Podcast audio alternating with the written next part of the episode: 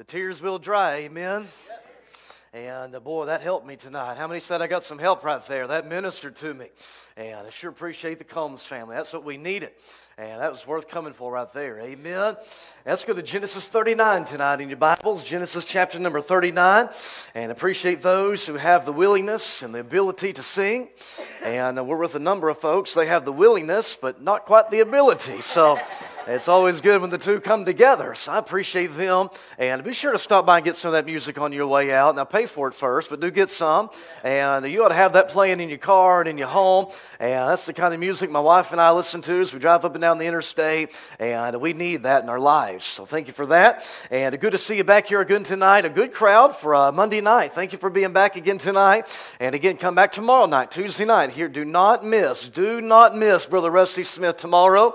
And I'm not not peeling out. I'm going to be right there in the third row with my Bible open, ready to hear what God has for me tomorrow night. And so you make sure you're here for that as well. And I can't wait for that. I'm excited to get fed and to see what God's going to do in our hearts. How many's just, uh, you say, I'm ex- if you're excited to be at revival tonight, would you raise your hand? Uh, how many says, I'm glad that I'm not in the hospital? Raise your hand. How many says, I'm not in jail? Raise your hand. How many ought to be in jail? Raise your hand. Okay, yes, right here, right here. Okay. I believe that. Amen. Well, I appreciate those who have prepared the meal for us, and that was wonderful this uh, tonight. And looking forward to that again tomorrow. And that sure makes it easy on folks to get here and not have to worry about all that. And so uh, I just hope that the uh, Lord will meet with us once again uh, tonight and use His Word. And I'm just a simple Bible preacher, and I just want to deliver the Word. And tonight be just a little heavier of a message. And I know that we have some young people here tonight, and so I'll just let you know I'll be safe uh, but a little heavier of a material I believe the Lord would have us to have tonight. And so I just want to just uh, preach the word and get out of the way. Genesis chapter number 39, uh, verse number 7, the Bible says, And it came to pass after these things that his master's wife cast her eyes upon Joseph, and she said, Lie with me. Boy, those were bold words. Those were enticing words. Those were wicked words. Father, would you take the message tonight and uh, take the story and lift it off the pages of your word? And Lord, apply these truths to our heart tonight. Lord, I pray that you would help us to listen and tune out all the distractions. And no doubt folks worked all day long they've come in. And Lord, our, our, at times our mind is going here and there. But Lord, would you quiet us down on the inside tonight and help us to tune in for just the next few moments and to listen to what you have to tell us. Lord, you've already ministered to our hearts through the music and the song tonight. We thank you for that. But Lord, now use your word in our hearts. And we pray that you would open our eyes that we may behold wondrous things out of thy law. Lord, stir us tonight tonight. Help us to uh, revive the areas of our life that need revival. We pray this in Jesus' name. Amen. In 2018, ESPN put out an article with this headline in it. He said Alabama assistant coach had playbook stolen before national championship game. The article goes on to say Atlanta police say a playbook belonging to Alabama defensive line coach Karl Dunbar was stolen just two days before the Crimson Tide played Georgia in the college football playoff national championship game. It goes on to say that Dunbar told police he left his backpack containing the playbook in a meeting room at 1245. And when he returned, both the backpack and two of his cell phones were gone. An unidentified suspect wearing jeans, a t-shirt, and a baseball cap was caught on video taking the bag. Dunbar report, reported that his game bag notebook, wallet, iPad, passport, sunglasses, reading glasses, and $1,300 were inside the bag.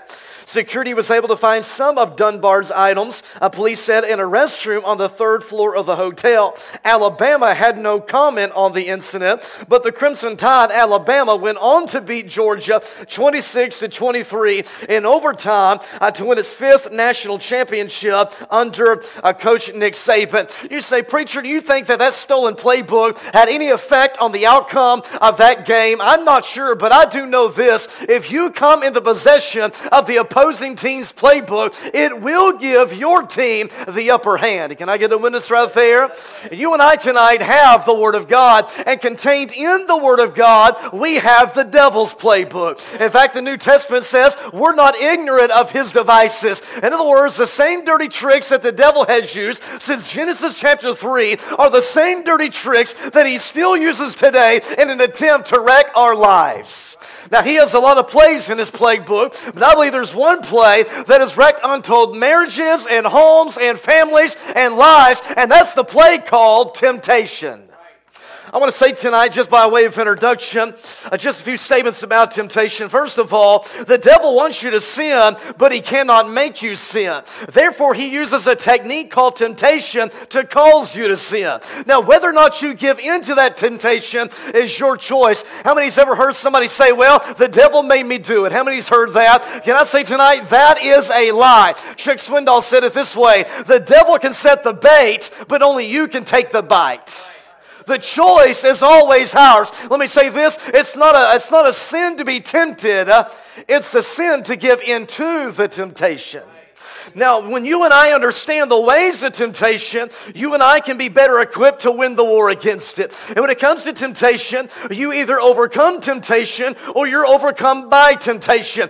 There is no middle ground. You're either a winner or a loser in the battle against temptation. We learn here from Joseph's life that victory over temptation does not come accidentally, it does not come automatically, but it comes when you and I deal with it aggressively.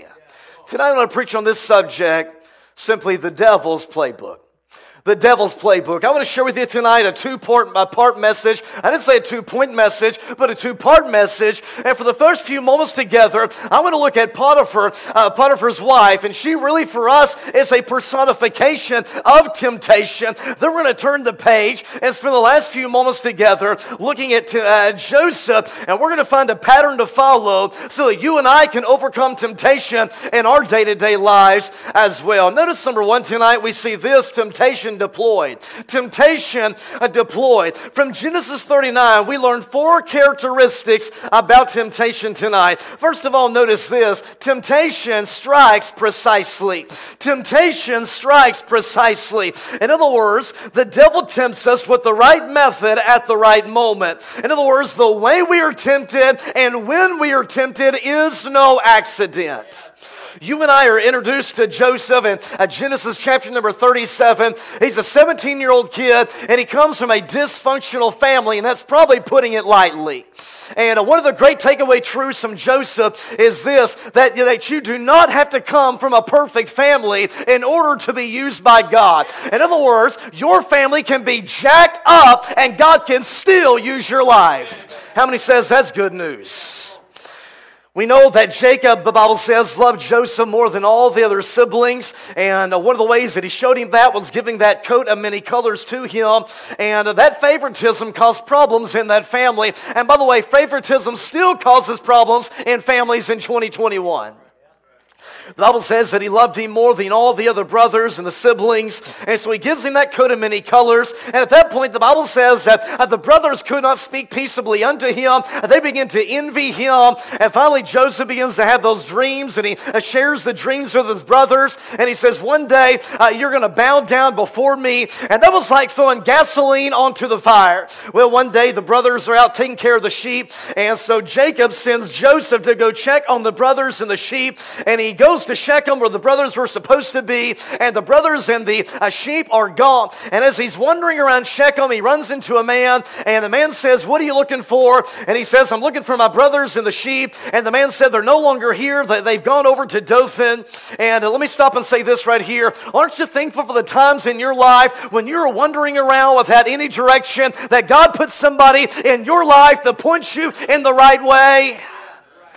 And so he finally goes there in Dothan, and as he approaches his brothers, his brothers see him coming, and the Bible says they begin to conspire a plan to slay him. They began to plot his murder. Finally, uh, one of the brothers speaks up and says, We can't do that. And so they take Joseph, they, uh, they strip him of his, of his, robe and his clothes, and they uh, put him down in a pit. And finally, they sell him off into slavery for 30 pieces of silver. They take that robe, they rip it up, they dip it in animal's blood, they take it back to Jacob, and says, Your son been killed by a wild animal. You'll never see him again. All the while, Joseph is hauled off like a wild animal into Egypt. He's put on an auction block, and a man named Potiphar buys Joseph and brings him into his house. Potiphar is like the head of the security detail for Egypt. He's a high ranking government official, and he purchases Joseph and brings him into his, lot, into his house. And wonder of wonders, the Bible says that when Joseph gets there, he begins to serve him.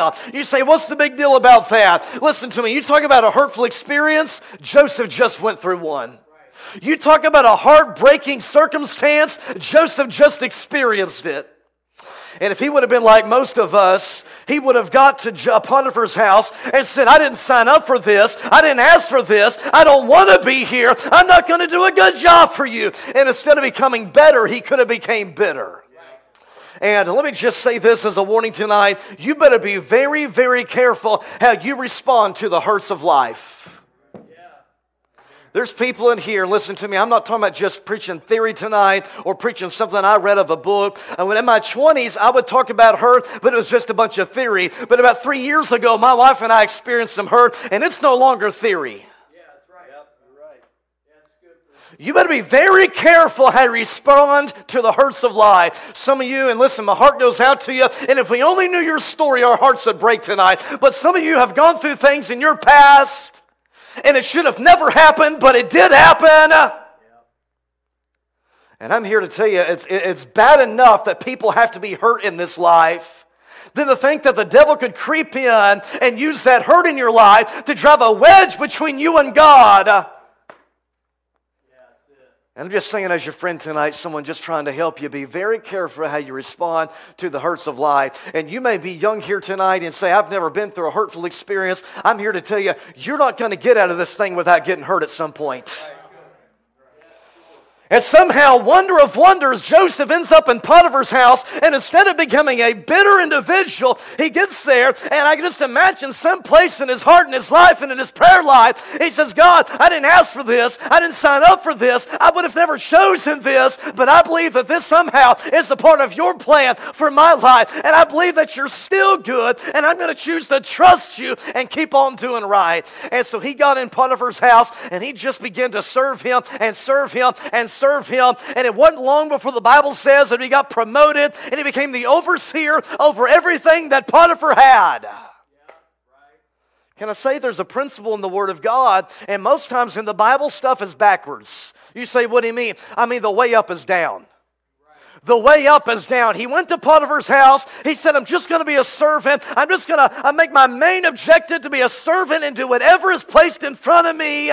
And it wasn't long before he began to rise to the top and became an overseer over everything in Potiphar's house. In fact, the Bible says that God began to bless Potiphar's house because of Joseph. Listen to me, the way up is down. You say, I want God to use my life. I want to make a difference. I want to be a leader, not to be a dictator and rule over people, but I want to make a difference for God, then be a servant. Our friend Dr. John Goetsch said it this way. He said, You grab the bottom rung of the ladder, and one day God will turn the ladder upside down. That was worth coming for tonight. Just be a servant. The Bible says that Jesus, he took upon himself the form of a servant. And a few verses later, the Bible says that God has exalted him and given him a name above every name. The way up is down. You know what River City Baptist Church needs? Some servants of the Lord Jesus Christ. And so he got there, and wonder of wonders, instead of getting bitter and allowing that pain to destroy his life, he just began to serve God. And by the way, and you know this, I know Pastor's going through the, the daily devotional, and you're walking through Joseph's life through that, but you'll find in his life, there's, I don't know how, any, any other way to say it, there's just a divine buoyancy in his life. You say, what's buoyancy? It's like taking a basketball and holding it under the underwater in the pool. What happens when you let go? It'll knock your teeth out, amen? I mean, it shoots back to the top. And over and over again, through different people and circumstances, uh, uh, Joseph was brought down, but each and every time, because of his character and integrity and his relationship with God, he rose to the top every single time. Well, we need some of that divine buoyancy in our lives, don't we? And so we begin to serve God and serve God. And so, can you see here the big picture story of Joseph? How the devil tried to use that hurtful experience in his life to drive a wedge between him and God. But although his brothers turned his back on him, Joseph refused to turn his back on God. And although his own flesh and blood betrayed him, he refused to betray his God. The devil tried to use that pain to destroy his life, but listen to me, it didn't work. But notice what the Bible says in verse number seven, and it came to pass after these things. What things? The blessing, the promotion, the prosperity after these things. That his master's wife uh, cast her eyes upon him, and she said, Lie with me. See, if the devil cannot destroy your life through pain, he'll try to destroy your life through pleasure. Most men can handle adversity, few men can handle prosperity. Evangelist Junior Hill, Southern Baptist evangelist, said it this way. He said, "The patient is uh, the devil is a patient devil. The devil is a patient devil." You say, "What does that mean?" That means God, uh, the devil will sit back and allow you to gain some influence and to make a name for yourself and maybe rise in leadership. Come on, and he's a patient devil. And once he knows that you get to a place that if he can knock you out, he's going to take a whole lot of other people with you then all hell will break out in your life. The devil is a patient devil.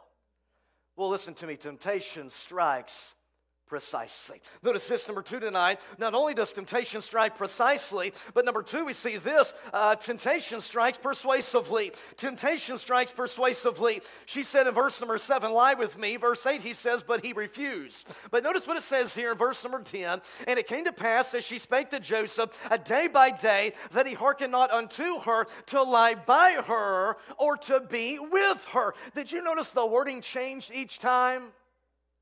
See, her proposals changed, but her purpose did not change. Her invitations, her, her, uh, invitations changed, but her intentions did not change. She said, Well, Joseph, if you won't lie with me, then just lie by me.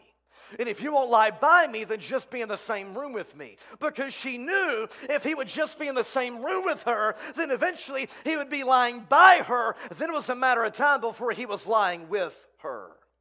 You say, what's the point? The point is, if the devil I cannot tempt you to commit the sin, he will tempt you to compromise with the sin. In other words, you don't have to go all the way, just come some of the way. It's the young person in your church who gets involved uh, with maybe uh, yoked up with somebody who uh, maybe the people around her uh, that love her and are him and just care about that young person see some red flags and they try to speak into that young person's life and say, you know what, I don't know if he's the best for you or she's the best for you, but they come back and say something like this, well, I'm not just, I'm not going to marry them, I'm just going to date them for a little while. You're getting set up.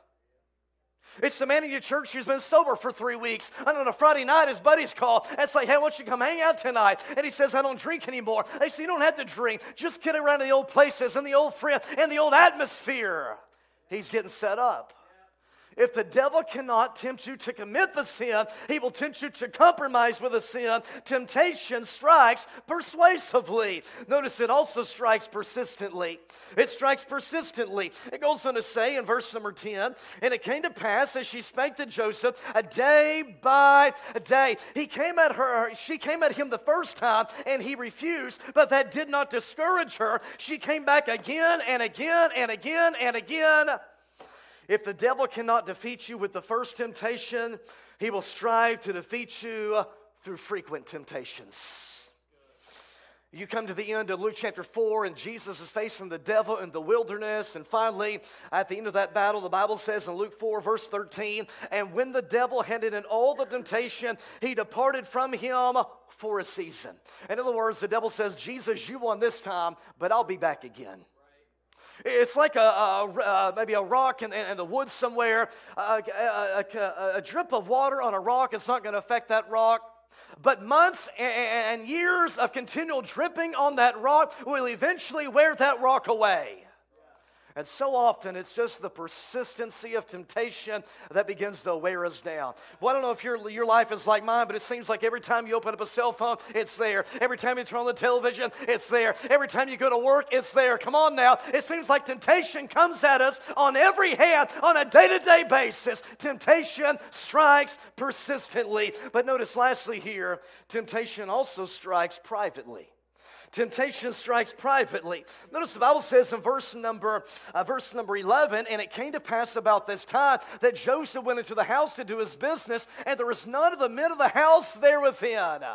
She waited for the exact moment that they were all alone. The rest of the men were out somewhere else on the property, working in different parts of the facilities there. But there she was, all by herself. Uh, he was all by himself. And at that moment, the, uh, the temptation climax, and she grabbed a hold of him when nobody else was around. You say, Preacher, why does it seem like in my life temptation just seems to get heated up and goes to a next level when I find myself all by myself? Because the devil knows you'll do things in private that you would never do in public. You'll look at things and get involved in things and do things that you would never do in an auditorium full of people. So when you and I find ourselves all by ourselves uh, alone, that's not the time to put our guard down. That is the time to put our guard up because the devil strikes in private. Somebody said, uh, sin breeds in places of loneliness and darkness. Be careful when you're all by yourself. We'll get more into that in a moment. Number one, we see this temptation deployed. Uh, but number two tonight, I want you to see this temptation defeated. How many's thankful that you and I are going to face temptation in this life, but how many's also thankful that we don't have to be overcome by it? We can overcome temptation and not be defeated by it. Here's a verse I want to share with you tonight, and we get into the second half of the message. 1 Corinthians 10 13 says, There hath no temptation taken you, but such as is common to man. But God is faithful, who will not suffer you to be tempted above that ye are able, but will with the temptation also make a way to escape, that you may be able to bear it. That is the promise from from God to you that no matter what temptation you face, there will always be an exit door for you to escape and flee to safety. How many thankful for that? But can I say in my own experience in my Christian life, there's always an exit door there, but it's only there for a window of time. And if you stall out for too long, should I do it? Should I not do it? Should I look at it? Should I not look at it? Eventually, if you stall out for too long, you'll end up succumbing uh, to that temptation. But there's always a way to escape, God says. Let me give you four uh, f- four points from Joseph's life here as we see. How do you say, Preacher, how, how do I overcome temptation? I mean, there's just an area of my life it seems like I'm just constantly struggling with here lately, and it seems like every day it's just dogging me and it's coming at me, and the fiery darts are coming at me. How do I have victory in my life, Brother Taylor? Notice, first of all, we see this from Joseph here and his response to the temptation. First of all, you must refuse sin. You want to be victorious over sin and overcome temptation in your life, then number one, one, you must refuse sin. Notice what he says in verse 8. The Bible says, But he refused. In other words, he said, No, thank you. He said no the first time. He said no the second time. He said no every time. Firmly and forcefully and dogmatically, he simply said no to sin. And friend, if you and I, I mean, the baseline of it is this if you and I are going to be victorious over sin, we've got to learn to say no to sin. I understand the Christian life is not just gritting your teeth and trying harder. I understand that. I know that we've got to be prayed up. We've got to have the armor on. We've got to have our hearts and minds saturated with the Word of God. God. I understand all that, but at the end of the day, you and I have a responsibility to simply say no to sin. No, I'm not going to look at that. No, I'm not going to go there. No, I'm not going to run with you. No, I'm not going to get involved with that. You know, the, the reason some of you are losing your fight against sin is because you simply lost your fight.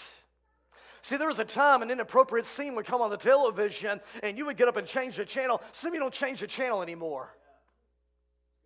Some of you, there was a time in your social media uh, something uh, inappropriate would come across your feed and it would shock you. Some of you, doesn't shock you anymore. Can I say very simply tonight sin ought to bother a Christian. I came for something deep. No, this is what we came for tonight. Sin ought to bother Christians. It ought to bother you to hear profanity. It ought to bother you to hear God's name taken in vain. It ought to bother you to see inappropriate images and scenes. Come on now. A Christian is on dangerous ground when he becomes desensitized to sin. And some of you ought to be bothered by the fact that sin no longer bothers you. Well, I'm thankful on this day, Joseph's sensitivity to sin was pretty high. When you and I become desensitized to sin, we find ourselves on dangerous ground. You've got to, first of all, just say no to sin. Number two, notice this. He didn't just say no to sin, but number two, you must reason with sin. You must reason with sin. I don't mean he made a deal with sin. I don't say you excuse sin. I don't mean you justify sin. Uh, what I mean here is Joseph explained, or, or in other words, he, he considered the consequences of sin. Notice what he says here in verse number 8. But he refused and said to his master's wife, Behold, my master wotteth not what is with me in the house, and he hath committed all that he hath to my hand. There is nothing greater in the house than I, neither hath he kept back anything from me, but thee, because thou art his wife. He looked at her and said, Lady, have you lost your mind? Do you see how good God has been to me? Do you see all the blessings and the privileges and the responsibilities that your husband has entrusted me with? And you think I'm going to throw all this away for just a few moments of pleasure with you, you are out of your mind, lady. But so often, in a moment of temptation, the adrenaline's going, boy, we get tunnel vision, don't we? And we can't think of anything else other than just a few moments of pleasure that we're going to get from whatever sin it is that we're enticed to. Boy, you and I ought to. St- boy, the devil does a great job. And by the way, this was a real life temptation. Potiphar was a high ranking government official in Egypt. He could have had any woman he wanted to in Egypt. So I promise you, this woman did not look like she fell out of the ugly tree and hit every branch on the way down. This was a beautiful, attractive woman. Here was a, a young, red blooded young man. It doesn't get any more real than this. But he said, When I consider the consequences, you ain't worth it. Boy, the devil does a great job of advertising the pleasures of sin, but he always conceals the, the pain of sin. There is pleasure in sin. You think I'm going to sit up here and lie to you tonight? There is pleasure in sin, but it's only for a season. And oftentimes, the, uh, the, uh, when the, the pleasure sin ends, the, the, the pain, the season of pain begins, and oftentimes the consequences far outlast the short moments of pleasure that we find in sin.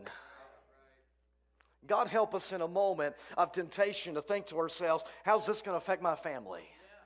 How's this going to affect my kids? What's this going to do to my testimony? How's this going to affect my coworkers, my witness with them? Come on now, stop and consider the consequences of our sin. Now, that's a good deterrent for sin, but it's not the best deterrent. Number one, we see this you must refuse sin. Number two, you must reason with sin. Number three, we must reveal sin. We must reveal sin. You say, what do you mean by that? Notice the last phrase of verse number nine. He says, How then can I do this great wickedness and sin against God? You know what he did there? He called it for what it was. Quit giving sin cute little nicknames. It's not an affair, it's sin. It's not a one night stand, it's wickedness. It's not a fling, it's sin. And boy, if we would start calling it by what it is, instead of giving it politically correct, cute little nicknames, boy, that would help us, wouldn't it? No, lady, this is sin.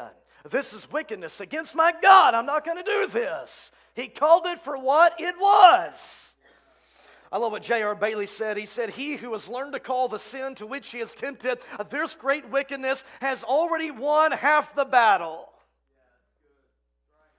I think Charles Spurgeon nailed it when he said it this way. He said, When I thought God was hard, I found it easy to sin.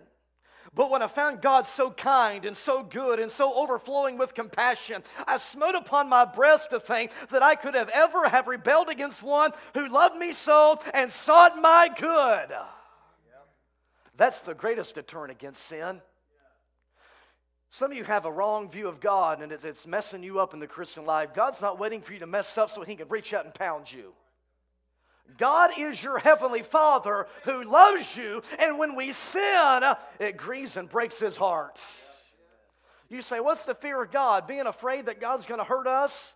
No, the fear of God is being afraid that my sin's going to hurt him. That is the fear of God. And Joseph said, I've loved him, and he's been too good to me. And I know if I sin against you, it's going to break his heart, and I'm not going to do that. I love him too much. A heart for God is the greatest deterrent to sin. Good night. Somebody will be tweeting this. This is pretty good. Amen. Just kidding. Notice lastly here we see this. Number one, you must refuse sin. You must reason with sin, consider the consequences. You must re- reveal sin, call it for what it is. And then, lastly, number four, you must remove sin. You must remove sin. Now, verse number 10, he, he, he didn't even want to be in the same room with her. And sometimes we got to remove the sin from ourselves, and other times we remove ourselves from the sin. But notice what he says here in verse number 12. And she caught him by his garment, saying, Lie with me. And he left his garment in her hand and fled and got him out. William Taylor said it this way It's dangerous to drive restive horses near the edge of a cliff.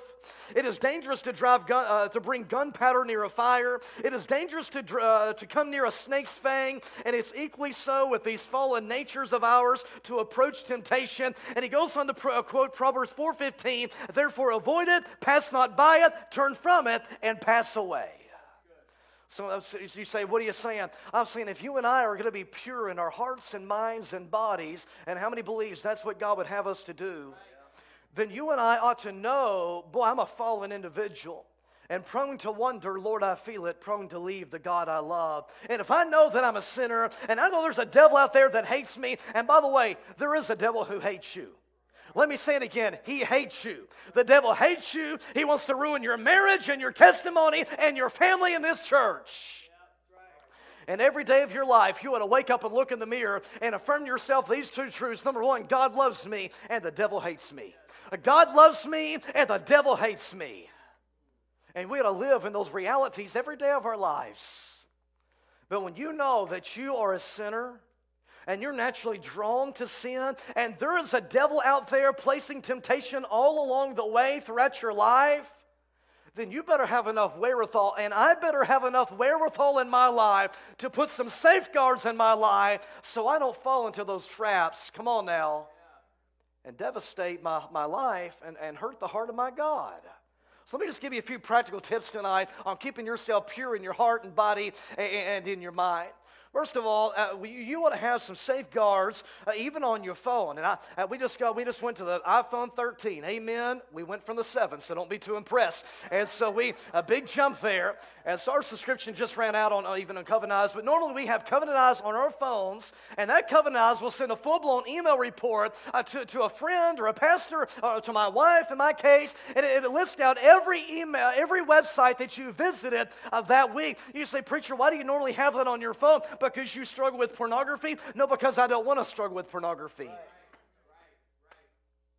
Well, we ought to have some safeguards in our life. If you know someone's going to be looking at every website that you've been looking at, that's going to be a pretty good deterrent to keep you from looking at the wrong things. Uh-huh. Let me say this to the parents in your room. You better be very careful just handing some iPhone or Android to your kid without any type of filtering or accountability on it. And I could sit here tonight and I could tell you stories, and your pastor could tell you stories, stories that would turn your stomach tonight of young people who are 11, 12, uh, 13 years old who have to be counseled because they got involved in pornography because mom and daddy gave them a phone without any kind of accountability or filtering on it. You say, I'm, I'm old school. I don't, I'm not very tech savvy. There's enough nerds in this church who can help you out tonight.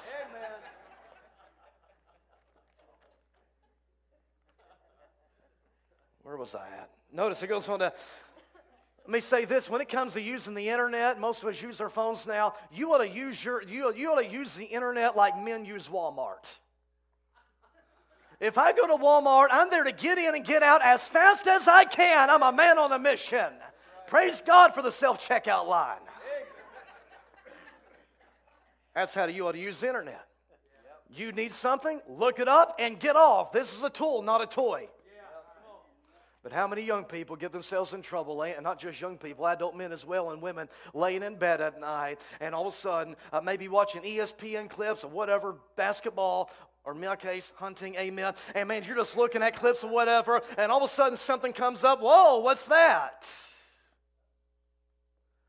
And just a few more clicks, and you're down some deep, dark hole that you should have never went in the first place. Get in and get out. Get on and get off. Let me say this one tonight. Go ahead and fasten your seatbelt so you don't fall out when I say this. If you're struggling with your phone at night, then go ahead and leave your phone on the kitchen table before you go to bed. Uh, uh, uh. How am I going to wake up in the morning? Walmart sells alarm clocks. You say that's kind of extreme. For some of you, that's what it's going to take. Jesus said, if your eye offends you, pluck it out your head. If your arm offends you, lop it off. Now, did he really mean pluck your eyeball out your head? No, he said if you eh, you got to do whatever you have to do in order to keep yourself from sinning. Radical amputation, if that's what it means. Let me say this if you stop at the same gas station every morning to get your coffee on the way to work, and that cashier, I don't care if it's a man or a woman, starts to get a little, go, they go from being just a cheerful employee to being a little flirty, come on now, and getting a little too friendly, you better start taking your coffee from home. Boy, if you're at work and all of a sudden some coworker starts getting a little too friendly, you say, What do you mean? oh, Brian.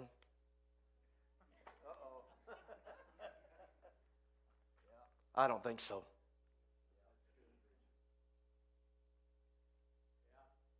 I said, I don't think so. I want to be kind. I don't want to be a gentleman, but listen to me. You don't play with that mess right there. You say, oh, that's innocent, and that's exactly how it starts. You say, yeah, okay. You do what you got to do to keep yourself safe. And in the heat of the moment, Joseph literally ran for his life. More the day we went to the PBR, professional bull riding, amen. And so we like it. And so, anyways, uh, we were, man, we were watching these cowboys get thrown across the arena like a lawn dart. And as soon as they hit the ground, listen to me, they don't just casually stroll to the fence or the chute. Come on, you've seen it.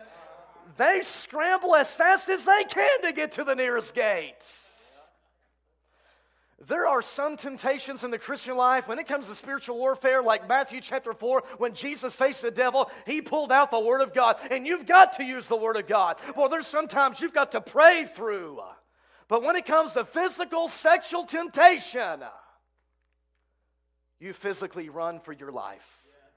If I'm in the middle of a ring, and, uh, of a rodeo ring, and, and a bull is charging me, I'm not going to sit there and pray.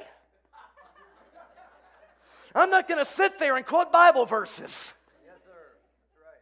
What are you going to do? I'm going to get my tail out of that ring. And when it comes to physical sexual temptation, you've got to run for your life. And I want you to know tonight, I'm preaching with fear and trembling tonight because many of preachers preach the same message I'm preaching tonight. And in their own moment of weakness, succumb and fail to heed the warnings they preach. I'm not preaching to you tonight, I'm preaching to us tonight. And if I could set my tail right here on this front seat and preach to myself, I would because I need it just as much as anybody.